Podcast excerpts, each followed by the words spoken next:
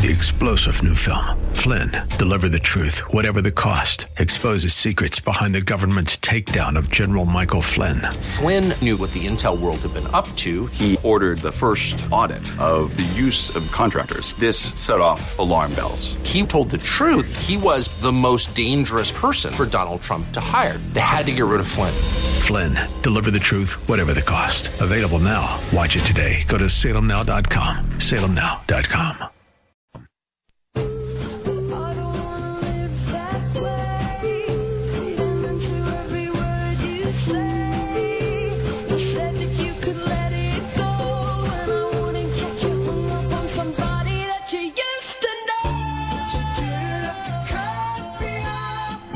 listening to Rob Black and Your Money on AM 1220 KDOW, an iHeart radio station.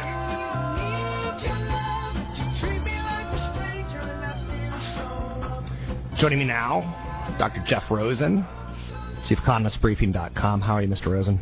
Good. How about yourself? I'm doing well. A little cold turkey on the markets, though, today.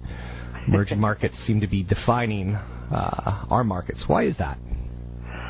Uh, it's just the way things work. I mean, you have underlying problems in other countries, it affects everything, and people don't know where to put their money. So you have inflows and outflows that just, you know, have uh, negative and positive effects. And in this case, you know, people are concerned that, uh, you know, they have real concerns that. Um, capital flights from some of these emerging markets could have you know a direct impact on uh, social and economic behavior in these countries, which could have you know a further impact on the economic situation of the U.S. Um, realistically, I don't think uh, you know, it's that big of a deal, at least right now, in terms of you know affecting U.S. outlooks or affecting uh, Fed outlooks or anything like that. But it's something to keep your eye on.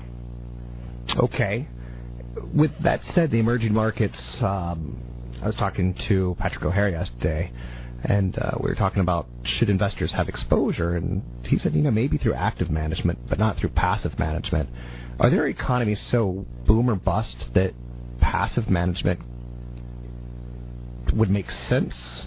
Well, I think that the stock markets themselves are more volatile necessarily than the countries themselves in terms of economic performance. Okay. So you have you know investors that are concerned that you know you could have a lot of short-term risk associated with you know an unexpected capital control, for example, and you know being a passive investor in that you know you could get stuck with your money in there a lot longer than you thought you were going to. So you know that, that's what makes it hard to just you know go off on these countries specifically because of uh, their economic fundamentals. And, you also have to remember that the companies inside the countries are volatile because they have different exposures to domestic and international markets. So, you know, you add in that fact, and it makes the stock market a little bit more difficult to just sit back and, and watch. I think that if you're wanting to be a more passive investor in some of these countries, you're probably better off in some kind of ETF, um, you know, fixed income uh, uh, purchases where you're involved in you know the economic growth of a certain country based on you know true economic fundamentals as opposed to you know specific individual companies within a much larger uh, economic situation. Durable goods not good recently. Um, you've seen a little bit of we- toppy action in housing. The numbers to start the year, economically speaking, have been less than stellar or lumpy. Would you agree with that statement, and is it a problem? Yeah, it, it was the durable goods report made no sense to me, to be honest. Um, okay. You know, I was expecting, you know, I think 2.8% growth, and we had minus 4.3, and uh, I'm usually pretty accurate on durable goods. It's actually, I think, my number one forecast out of all the the uh, components that I that I look at and you had really odd seasonal problems associated with um, uh, the transportation industry, specifically the aircraft. Boeing reported solid gains. I think there were like 319 aircraft versus 100 and something in the month prior, and that somehow translated into a large negative effect on the overall durable goods, which left me kind of perplexed. And then you had ISM numbers that have been ranging in about 60, you know, a little over 60 in the new orders category. And I always take ISM numbers by themselves with a grain of salt. But an above 60 uh, range signifies to me that things are at least solid, at least stable, and you had a large, like 1.6% drop in orders outside of transportation, which don't jive with that ISM number. So either we had some really odd seasonal problems that carried over that caused this, or you know the underlying numbers that we've been getting are just flat out wrong, and I I don't I doubt that's the case. It seems more like that we just had odd you know report that month, and you know looking at all of of you know the data that's coming in in January, most of it's for uh, December. You know, it's it's been hit or miss. I mean, the retail sales report I still look at as being the key number that we got this month, and that showed that even though aggregate incomes were weak, we had solid gains in in consumption, which to me signifies that you know consumers are not as concerned about income growth. Uh, to maintain higher savings, they're willing to forego savings to keep consumption because they don't believe they're going to lose their job anytime soon. And and that that's really the key takeaway. And I think that's what uh, you know the Fed's going to look at and and moving forward how uh, you know the economy is going to perform. As a guy who does a radio show and TV show tied towards good things on the market and the economy and why you should max out your 401k.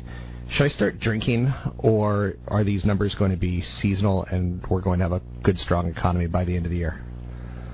Yeah, I, I still am very concerned about economic growth in 2014. I think okay. that there's still uh, problems. I think that a lot of the um, the you know pickup in expectations occurred in uh, November and December because the data started getting stronger around that time.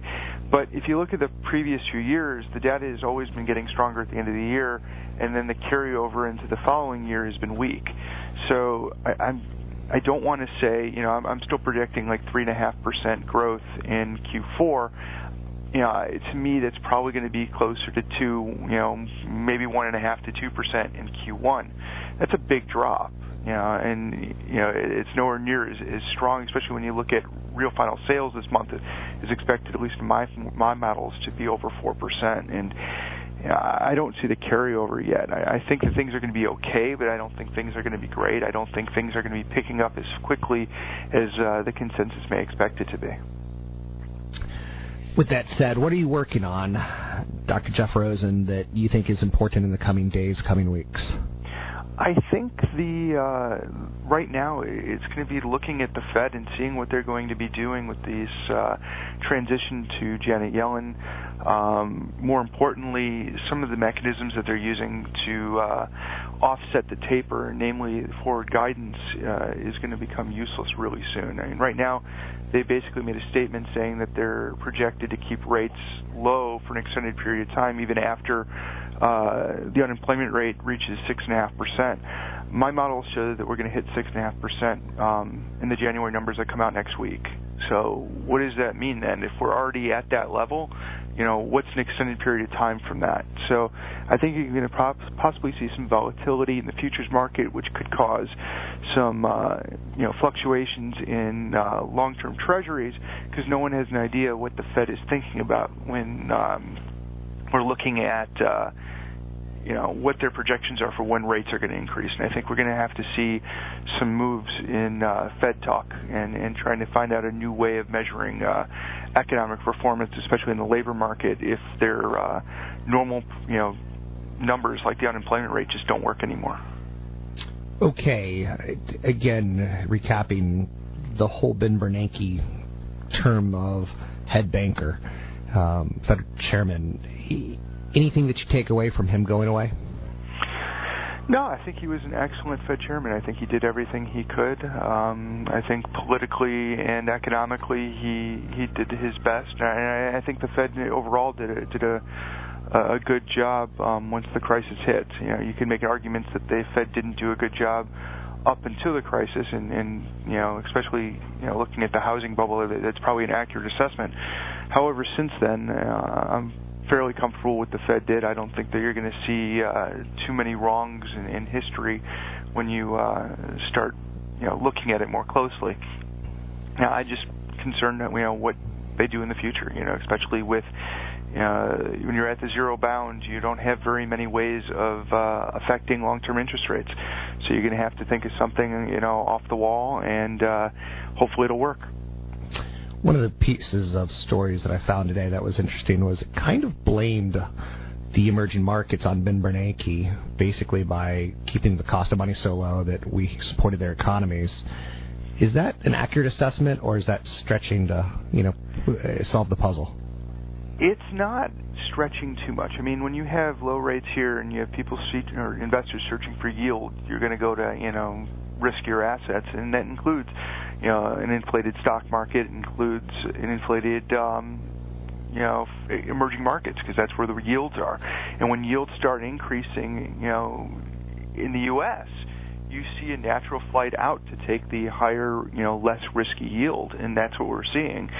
Now, you can make the argument that the flows from emerging to the U.S. are happening too quickly because I mean rates aren't moving very much. Actually, you know, rates are down from when they announced the tapering decision. So, you know, there could be some more economic or more, you know, financial, you know, reasoning behind it, but the overall theory is sound.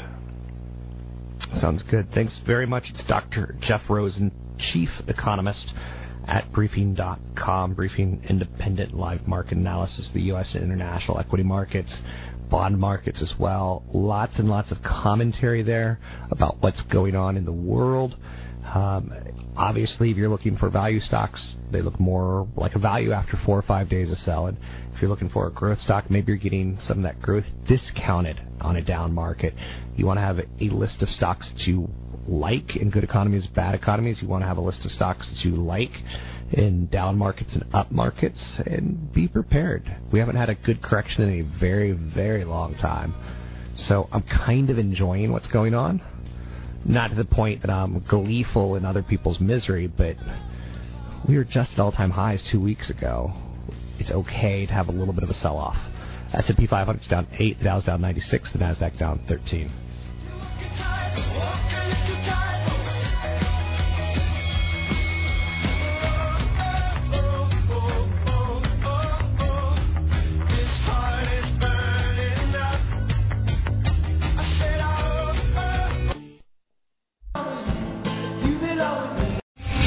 star general Michael J. Flynn, head of the Pentagon Intelligence Agency, knew all the government's dirty secrets. He was one of the most respected generals in the military. Flynn knew what the intel world had been up to, he understood its funding. He ordered the first audit of the use of contractors. This set off alarm bells. The explosive new documentary, Flynn, Deliver the Truth, Whatever the Cost, uncovers the facts behind this scandal. Flynn told the truth. He was the most dangerous person for Donald Trump to hire. I find out the worst enemy that I'm going to face in my life is right here in America. They took my assessment and they wanted me to change it. And I was like, I'm not changing it. They had to get rid of Flynn with in depth interviews, archival footage, and never before seen personal records of the man behind the headlines. I just felt like I was drowning. Flynn, deliver the truth, whatever the cost. Available now. Watch it today. Go to salemnow.com. Salemnow.com.